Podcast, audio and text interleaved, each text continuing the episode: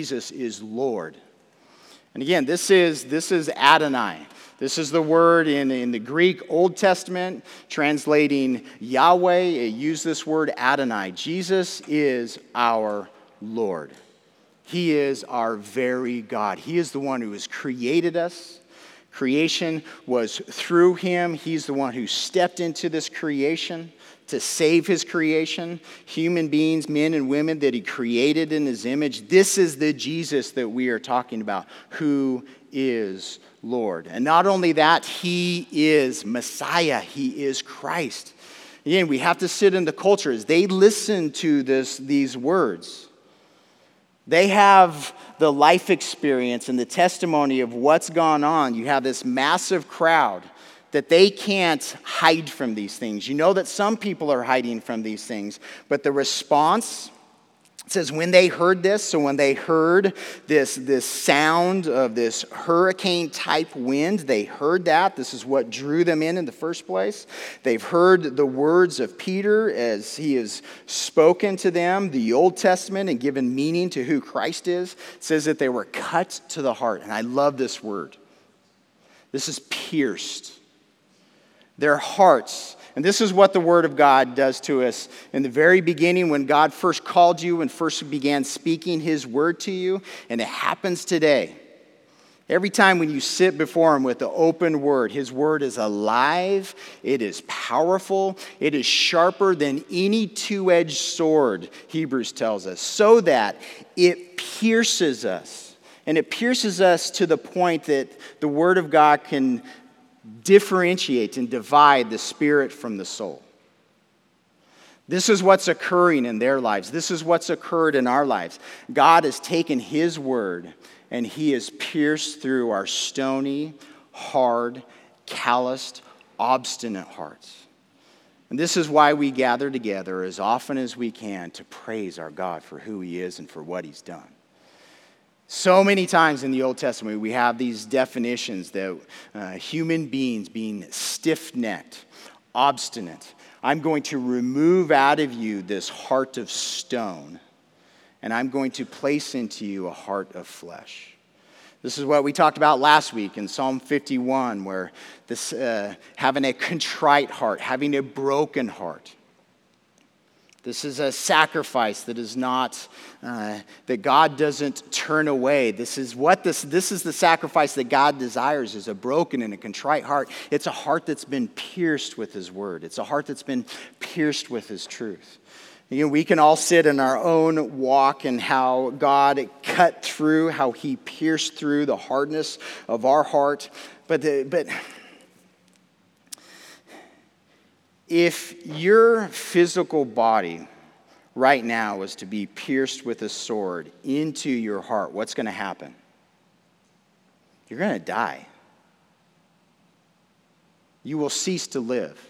This organ that's in your chest, pumping blood through your body, which is life, if it gets pierced, it dies.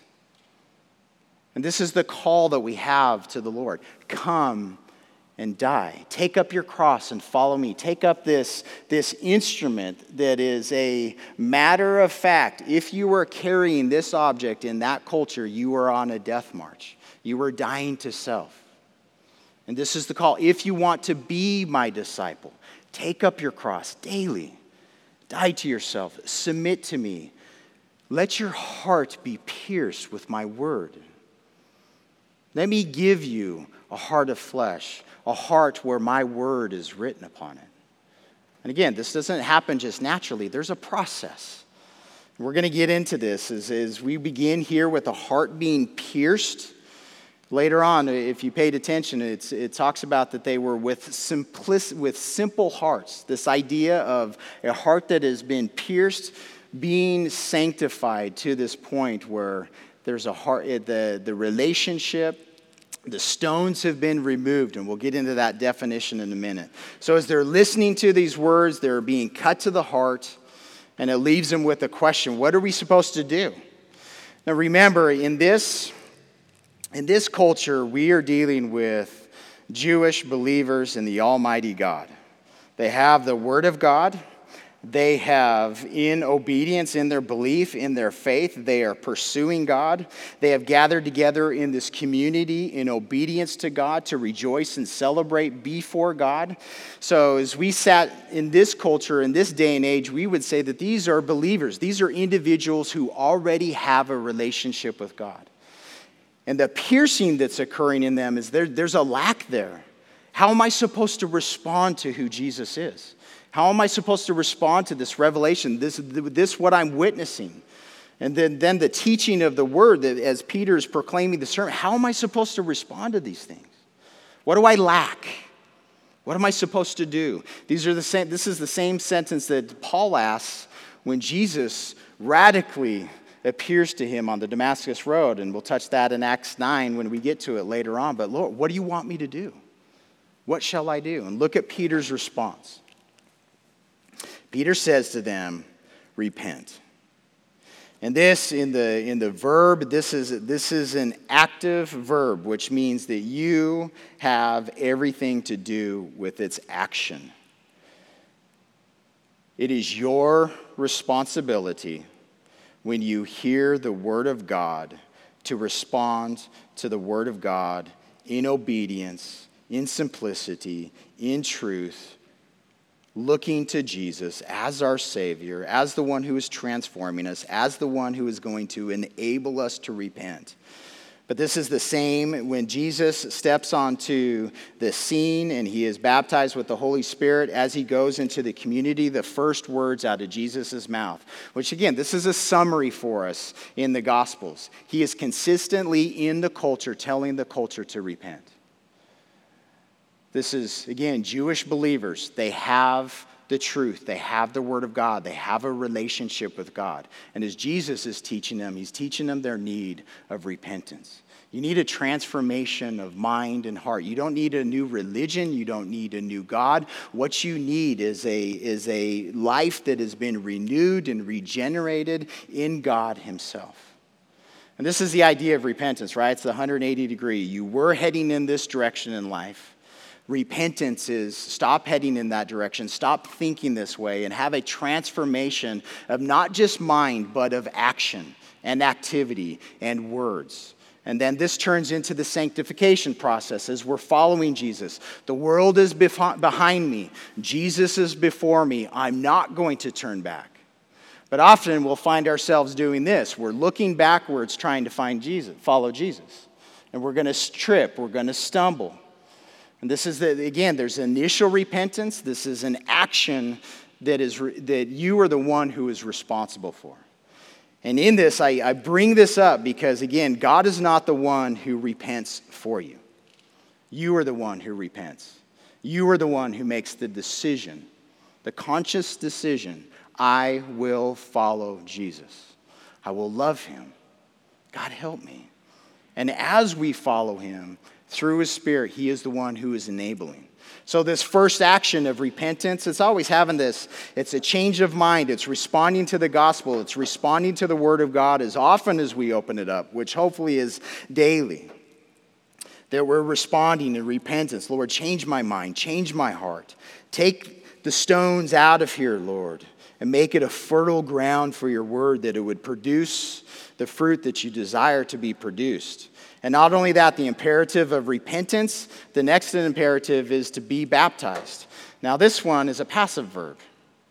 You don't baptize yourself, you don't immerse yourself into God, you don't baptize yourself with the Holy Spirit. This is an action that is done for you, this is an action that is done upon you. He is the one Jesus is our baptizer. He is the one who has baptized us, immersed us with his Holy Spirit. But there's a there's in that repentance, there's an asking, Lord, clean me. Initiate me. Place me into your body. And this is this is supposed to be a public, radical, life changing experience in obedience to what the gospel tells us to do. We are to go, we are to make disciples, we are to baptize human beings in the name of the Father, the Son, and the Holy Spirit. This baptism, it's an act of obedience. We are submitting ourselves to that obedience, but the action is being performed by God Himself and we're receiving that baptism. What's unique in the culture, what we miss in this culture, is that baptism was an action for non Jews when they were converted to Judaism. So, in the culture, they'd have these mikvahs, so these pools where they could do their ritual washings. But when it came to conversion, when it became from converting from a Gentile to becoming a Jew, this is what this baptism is referring to. And this wasn't an action that a Jew performed. This is why John the Baptist, baptizing in the Jordan River, this is why he is such a radical contrast to what's going on in the Temple Mount. This is, the, this is how radical this action is supposed to be and was in this culture. They are being baptized in the name of this Jesus, his nature, his character. He is my God. He is my Lord. He is my Savior. I am owned by him. That's what this initiation is. You are standing up politically and you are saying, I am owned. I have been created by and regenerated by this Jesus. He is my Lord. He is my Christ. He is my rabbi. He is my teacher. He is my king. And I am his radical, radical transformation of what this is what your life was. Now, this is who you are in Him as you follow Him. So, this is the response. What am I supposed to do? I've been cut, I've been pierced, I've been convicted in regards to who Jesus is. Repent actively, be baptized, go through the motions actively, but recognize that you are the passive recipient of this baptism the purpose is for the remission, for the freedom, for the pardon, the release of sins, and the wages of sin, which is death. Jesus is our sacrificial lamb. He's freed us and pardoned us from our sins. Absolutely beautiful. And you shall, matter of fact, you shall receive the gift of the Holy Spirit. The gift that was just given to the apostles and those who were with them on this day. Listeners, hearers, if you repent, if you were baptized in the name of this Jesus for the remission of your sins that he died for on that cross, you shall receive the gift of the Holy Spirit just as we have. And the promise, it is to you as to the Jews, it is to your children, to the descendants of the Jews, and to all who are afar off, as many as our Lord God will call, that he will summon to himself. And this is what I said earlier like, this is, this is what we do week after week. As often as we gather together, don't come to me, don't come to Calvary Chapel, don't come to a culture, don't come to a church. You're coming to Jesus. You're responding to his summons in your life. And for Peter and the apostles, they would have this uh, the call that's to all those who are afar off. The idea for them as they sit in it consciously, they're thinking about Jews that have been dispersed into other cultures. Even though they know theologically from the Old Testament that the call to have a relationship with God is for Jews and for Gentiles, but the mode of how what the conversion looks like for them they're not thinking that this is just a new thing that's going on. They would be looking for the, the Gentiles to go through a conversion process to become a Jew. That would have been their mode. And as we travel through the book of Acts, we're watching God undo their old religion. We're watching God do a new thing, what the new covenant means as the gospel goes out to Jew and Gentile, that there's no longer Jew or Gentile in the body of Christ. There's no longer male or female in the body of Christ. We are one and unified. So that's his instruction. It says in verse 40, summarizing this with many other words, he used all kinds of words. Luke is giving us a summary of the message that he communicated to these people. He used many other words, and there's this intensity in regards to the testimony and the exhortation that he is giving to them. But this, this overall, again, umbrella not only the therefore, let it be known to you with assurance that God has made this Jesus, whom you crucified, both Lord and Christ. The call, as that is being proclaimed to people, it's be saved from this perverse generation. And that imperative, be saved, it's once again, it's not active, it's a passive verb. It means let God save you from this crooked, twisted generation in which we live. There's nothing new under the heavens. The, the culture, the generation that the Jews were living in the time that Jesus was alive and the time that he ascended to heaven, it was a twisted, perverse generation. It was a twisted, perverse time in history, just as it is today. Cultures will cycle through good, bad, through their different laws, all those kinds of things. When we think about the word perverse, usually we lock into sexual sins, but perversion, it's a twisting of the mind. It's redefining who God is, and Satan is really good at this. Takes the truth and gives it a little bit of twist. So it's no longer straight. Now this, there's a crookedness to the path of life. There's a crookedness to the culture. We see this in laws, we see this in judgment, we see this in classism, we see this in racism, we see this throughout our culture. We live in a perverse, crooked, twisted culture. And as we proclaim Jesus Christ, when we talk about being saved, what has Jesus saved you from? From my sins, from death. And also, He hasn't taken me home yet. He is the one who is empowering me to be holy as He is holy. So that as we dwell in the midst of this perverse generation, we've been saved out from it into a relationship with Him, but we're still able to communicate to those who are out in the culture be saved. You know that something's wrong. You know that something's off. And again, He's the one that gives us opportunity that as you walk alongside of your friends and your family and your coworkers and the strangers, what is it that they are noticing that's off in this world? And how would Jesus give you divine utterance to speak into their circumstance and into their situation? This is where you will find salvation.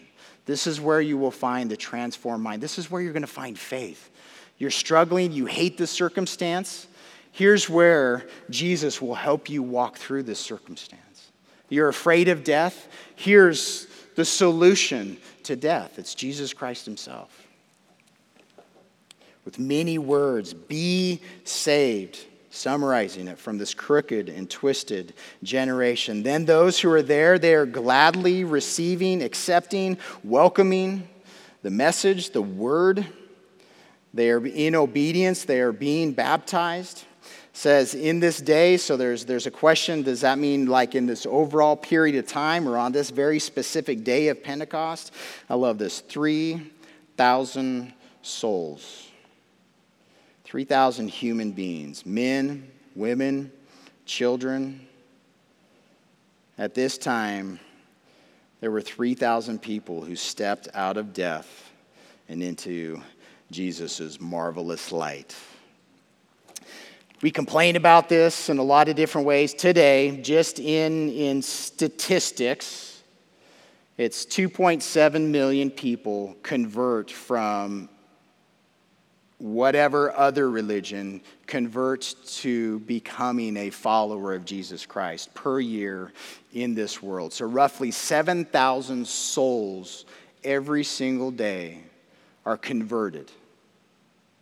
You can sit in the statistics, those who are born into Christian households. Um, you know, there's all kinds of fluctuations in the statistics and those kinds of things. But those who are being converted from one religion to another, from the old man to the new man, roughly 7,000 human beings every single day. And here's where the real snapshot of the early church what were they doing? What did this look like? As often they're, they're gathering together, these are, these are summary statements, so this is kind of like a snapshot of what's going on in the culture.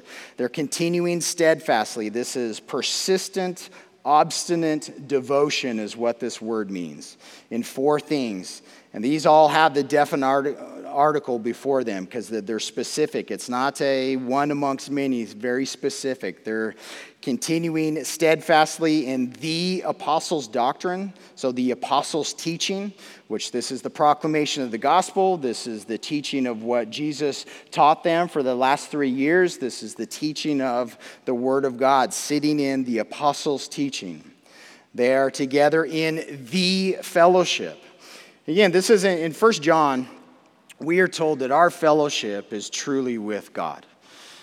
And fellowship has the idea it's participation, it's sharing in life. So, as often as we gather together, we've gathered together this morning to worship God, to fellowship with one another, which means that we are participating in one another's lives this morning. It's an active participation. We're participating through finances, through conversations, through service. We're participating in worshiping together. As we leave this place, we have opportunities to participate and share in each other's lives outside of the walls of here. But this is, it's having everything in common, and we're going to come, this idea of fellowship, koinonia, is going to come up again. But it's the fellowship. So this isn't just the hanging out that the world does is that we are coming together, fellowshipping. Our true fellowship is with the Almighty God in Him as one. And He is the one who is enabling us to share in one another's lives. The other is the breaking of the bread. So we look at this as communion, but even as we sit this afternoon and having an agape meal, a love feast, in this culture, in this time, it's not just for an hour and a half that they're meeting together. Get into Eastern culture, this is a longer event throughout the day. As they are gathering together on the Lord's Day, they're having and they're participating in a meal weekly together. Again, sit in the logistics of that. How many of you were, uh, had a little extra pressure this morning in preparation of food before you got out the door? Again, this is something that this culture they're sitting in. As often as they gather together on a weekly basis, they're having this what's called a love feast, an agape meal. And it's referred to that why? Because this is the dominant mood of the culture is love. Love for God, love for one another. Again, this is so you have 3,000 souls coming to the Lord on one day. What kind of logistic nightmare was that? How do you feed this many people? Says later on in a minute that they're gathering from house to house also. They're gathering together in corporate prayer and worship in the temple. They're gathering from house to house. So now you have multiple house churches. How did the apostles make sure that the apostles' doctrine is being te- taught in every single one of those locations? How did they make sure the needs of those communities were being met? There were successes, there were failures. There were some people that are there and being mooches and they don't understand and they don't get it. They're saying that they're fellowshipping, but they're really not participating because they're only there to consume.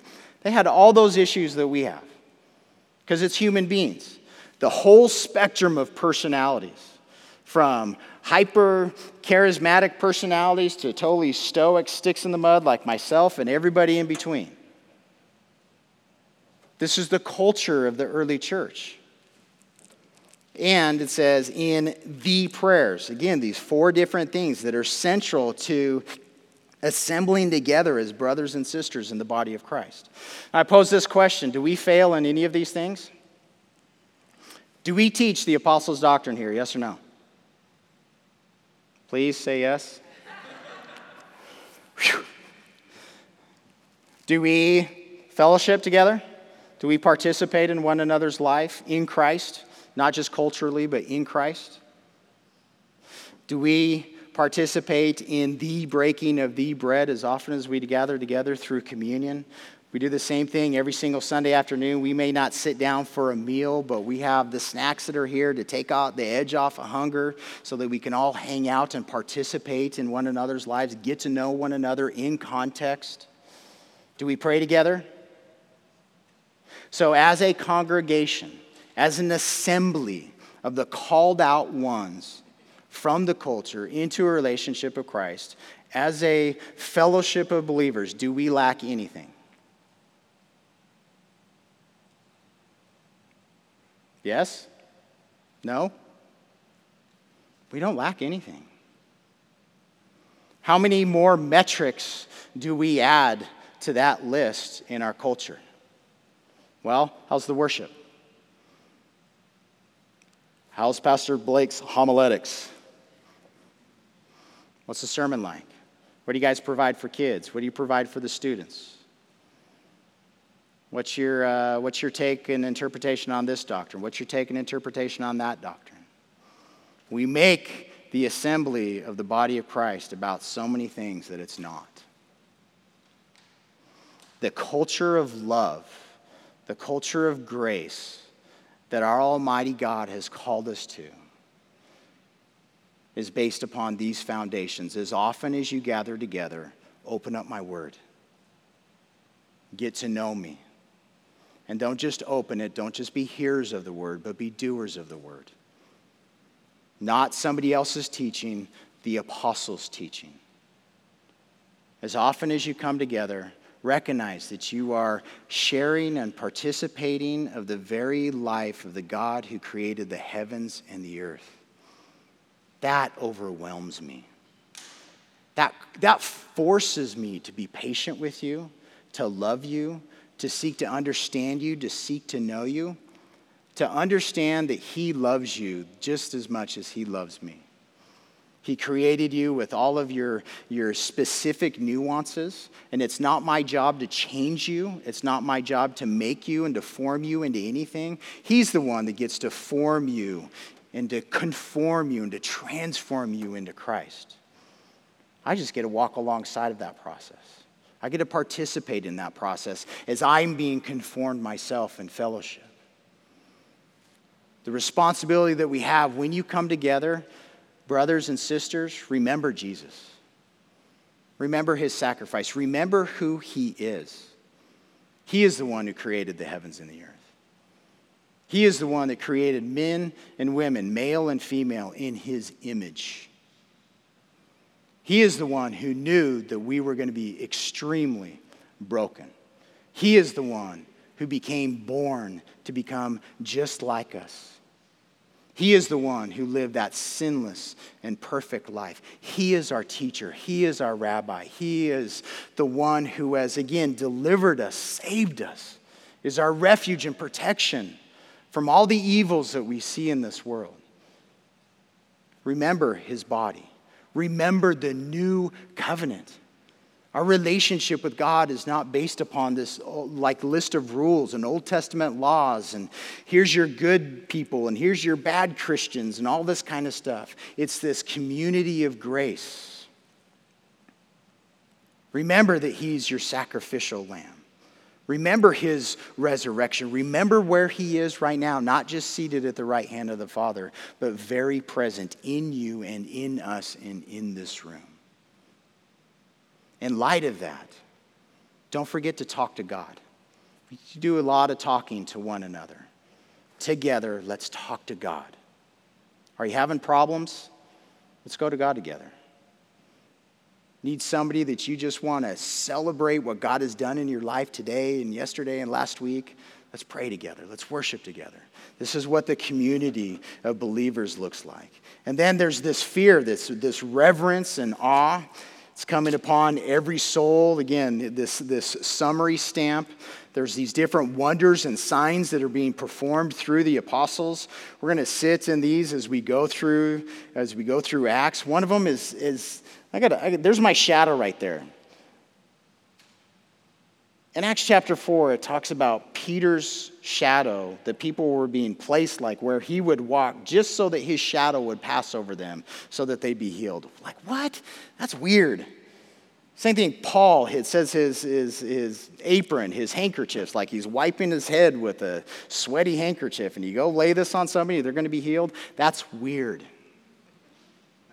but it's a sign, it's a wonder, it's a miracle to bear testimony that as they are witnessing who Jesus Christ is, They're not just a bunch of wingnuts proclaiming some new doctrine and trying to, and trying to grab a bunch of followers for themselves. They are preaching to you your very salvation, your very life. Listen to them. This is why these signs and wonders are being performed through the apostles. Now, this is weird. Verse 44 says, Now all who believed were together, and they had all things in common. They sold their possessions and goods, and they divided them among all as anyone has need. So here's the whole community together 3,000 souls plus. They are believing, they are in faith together in the same. Um, it, literally, it means in the same. They're together. They're in the same place, in the same doctrine. It says that they have all things in common, in koinonia, in fellowship, in sharing. It's that same word in regards to common. Here you have the believers in this community that are there in Jerusalem. They are selling their property. They're literally they're selling their land and their goods, so their, their mobile possessions. They're putting these into the common pot, so to say. And then here you have the early churches dividing, distributing them amongst all whoever had need. So, what does that mean? Are you all ready to go and sell your homes and your land? Come put all those funds into the church's bank account?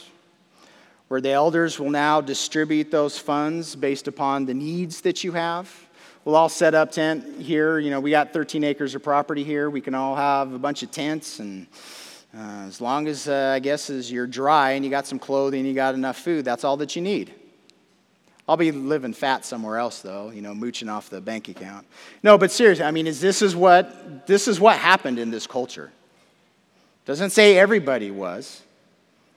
But as they're gathering together in the body of Christ, based upon the needs and the circumstances that are going on here in Jerusalem, yeah, we don't see this happen in Corinth. We don't see this happen in Asia. We don't see this happening in Rome.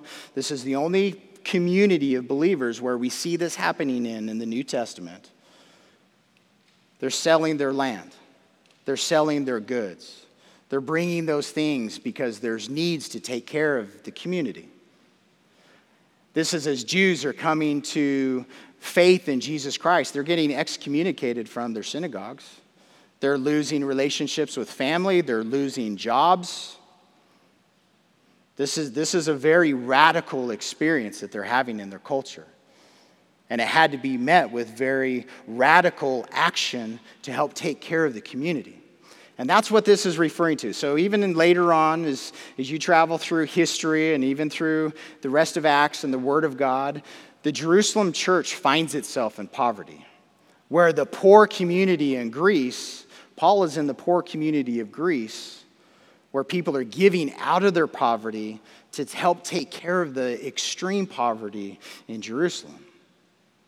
So, this wasn't a sustainable event but what is being communicated to us is that there has been a radical transformation of life.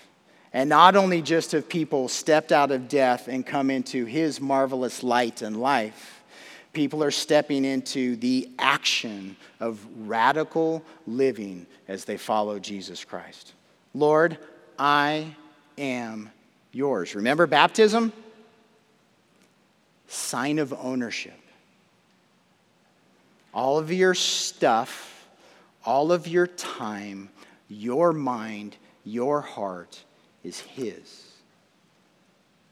So we ask, Lord, what do you want me to do with my stuff? What do you want me to do with my time, with my service, with my abundance? As I've asked the Lord that over the years, often he's, he's, he's led me to do some pretty radical and uncomfortable things. But when the Lord tells you to do something, what do you do? Do you do it or do you remain in obstinacy and stubbornness? Anytime that I tell the Lord no, I am a miserable wretch. Every time I've told the Lord yes, regardless of what life circumstance looks like, I'm filled with His joy and filled with His peace. But again, this community, the, the picture that we have in this community, it's a picture of radical obedience out of love to who Jesus Christ is and out of love for one another as brothers and sisters. We're going to see later on, we're going to see Ananias and Sapphira lie about the selling of their property and the consequence that that had.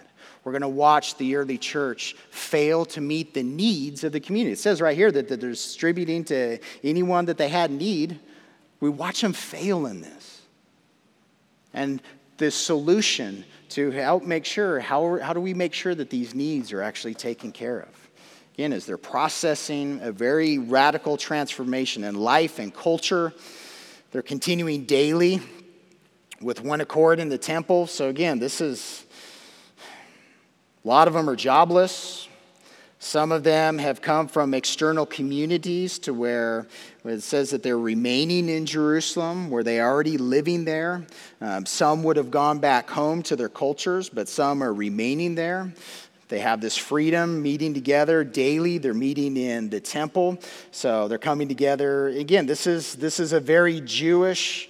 Um, process of worship and community that we're witnessing in the early church. And that takes on different flavors as the gospel goes into different communities, Gentile communities. Says they're breaking bread from house to house, so not only in the, the public gatherings, but they're meeting together in one another's homes, fellowshipping, eating their food with this extreme gladness. And here's where we're going to end this whole idea of simplicity of heart. So, in the, in the initial message, and this is where we all enter into this relationship with Christ, where He's taken that sharp sword of the Word of God and He's driven it into our hearts. He's pierced our hearts, and we've responded to Him. This idea of a pierced heart becoming a simple heart. This idea of a simple heart, it means a level ground. It is ground that stones have been removed out of. I asked Karen this morning, just because she's our Scottish sister, in regards to anybody that's seen like aerial pictures of Scotland, you have this beautiful, lush green pasture. And out of this green pasture, bordering all these green pastures, is what? Stone walls. Why? Because when God created the earth, it's like He just dumped stones everywhere. Scotland looks like that. The land of Israel looks like that. When you walk around Israel, there are rocks everywhere. And it's taken the hard work in those fields to take that stone and go and stack it. Some of those stones would be on the surface, pretty easy to lift, lighter stones. Others, you got to have a pickaxe getting these stones out of the ground. This is a picture of our heart. That as the Lord pierces our heart with His word, makes our heart of stone into a heart of flesh. As he casts his word upon our heart every single day. Some of that seed, we have those different descriptions. But you have a responsibility, and the Lord has a responsibility to see that the heart is free from stones, to see that it's a level place, that it's a simple place, that it's not lumpy. And this is the sanctification process. When you first stepped into a relationship with Christ, did you have some major boulders that needed to be moved out of the landscape of your heart? I did. As time has gone on, you know, it starts to be those, those smaller boulders start to become really obnoxious. And the Lord says, All right, we're going to deal with this stubborn boulder now. We're not going to go with and hang out in these other ones. There's all these other things going on, but we're going to get this boulder out of your heart. If any of you had the Lord do that kind of surgery, that kind of landscaping in your heart, in the sanctification process, in our community, as pierced ones, as ones who have been, again, just repenting from and repentant of that obstinate, hard, stiff necked heart, as we are following the Lord, He is clearing our souls of the boulders that as we look to Him and hope, there's coming a day when this, the, the landscape of this being will be totally made new in His image. I just think it's a beautiful picture as we have a snapshot of the church, of you know, going from this being convicted by the Holy Spirit to being put into this position of humility and simplicity in God, praising God together, having grace, having favor with all the people in the community. And this is, this is kind of a hard snapshot. It seems in the very beginning that God is giving them grace with all the people of Jerusalem, not just believers. So, again, it's hard to know exactly what's going on in the community, though persecution is coming, as we'll see later on in the book of Acts. And here, ultimately, the Lord is the one who is adding to his church, his ecclesia, literally the called out assembly daily, those who were being saved, present tense. I love that description too, just in regards to our hearts and our minds and our lives in relationship with the Lord. There is a point in history when we can look at and say, On this day, the Lord saved me. He pierced my heart and he entered in and he took up residence and he gave me the gift of the Holy Spirit. I am now owned by him. He adopted me as his child. I sit in today in the life experience where I know that He is continually transforming me, He's sanctifying me, He's setting me apart. He's removing obstacles out of my mind and my heart and my life so that I can do, so that I can speak, and so that I can act in a way that He is leading me to act, whether it's something that's simple or something that's totally radical. And then that hope, there is coming a day when I will be fully saved. There will be no more obstinacy. There will be no more stubbornness. I will be holy just as He is holy.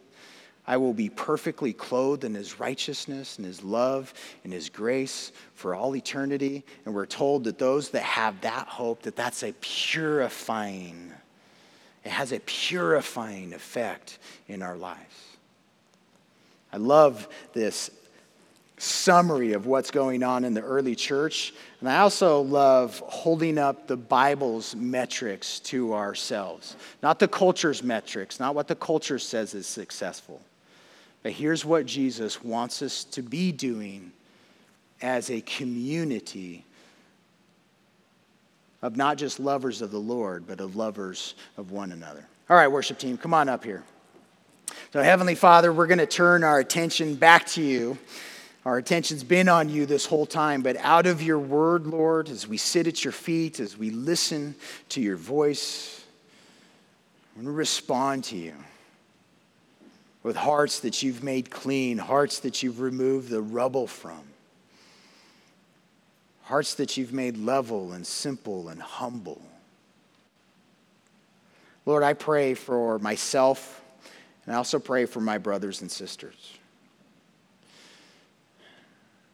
The cultivation that you desire to do in us today, Lord. Let none of us be in a position of obstinacy and rejecting your word. But remove those obstacles out of us, Lord. We sang earlier, Lord, we lift our, our white flag. We surrender to you. I have been radically saved, and I want to radically follow you, Jesus. Whatever that looks like in each of our lives and in our life in this community, let your will be done. It's in Jesus' name we pray. Amen. We're going to I'm going to read something to you real quick here out of John chapter 10. A couple of verses here, uh, more than a couple. But uh, what's going on here, just for some context, um, is that uh, the Pharisees were trolling Jesus like they normally did. Most assuredly, I say to you, this is Jesus talking, by the way. Most assuredly, I say to you, he who does not enter the sheepfold by the door, but climbs up by some other way, the same is a thief and a robber. But he who enters the door uh, is the shepherd of the sheep. To him the doorkeeper opens, and the sheep hear his voice, and he calls his own sheep by name and leads them out. And when he brings out his own sheep, he goes before them, and the sheep follow him, for they know his voice. Yet they by no means will follow another stranger. Uh, they'll follow a stranger, rather, but will flee from him, for they do not know the voice of strangers. Jesus used this illustration, but they didn't understand the things that he spoke. Then Jesus said to them again, Most assuredly I say to you, I am the door of the sheep. All who ever came before me are thieves and robbers, but the sheep did not hear them. I am the door. If anyone enters by me, he will be saved, and will go in and out and find pasture. The thief does not come except to steal and to kill and to destroy. I have come that they may have life, and that they may have it more abundantly. I am the good shepherd. The good shepherd gives his life for the sheep.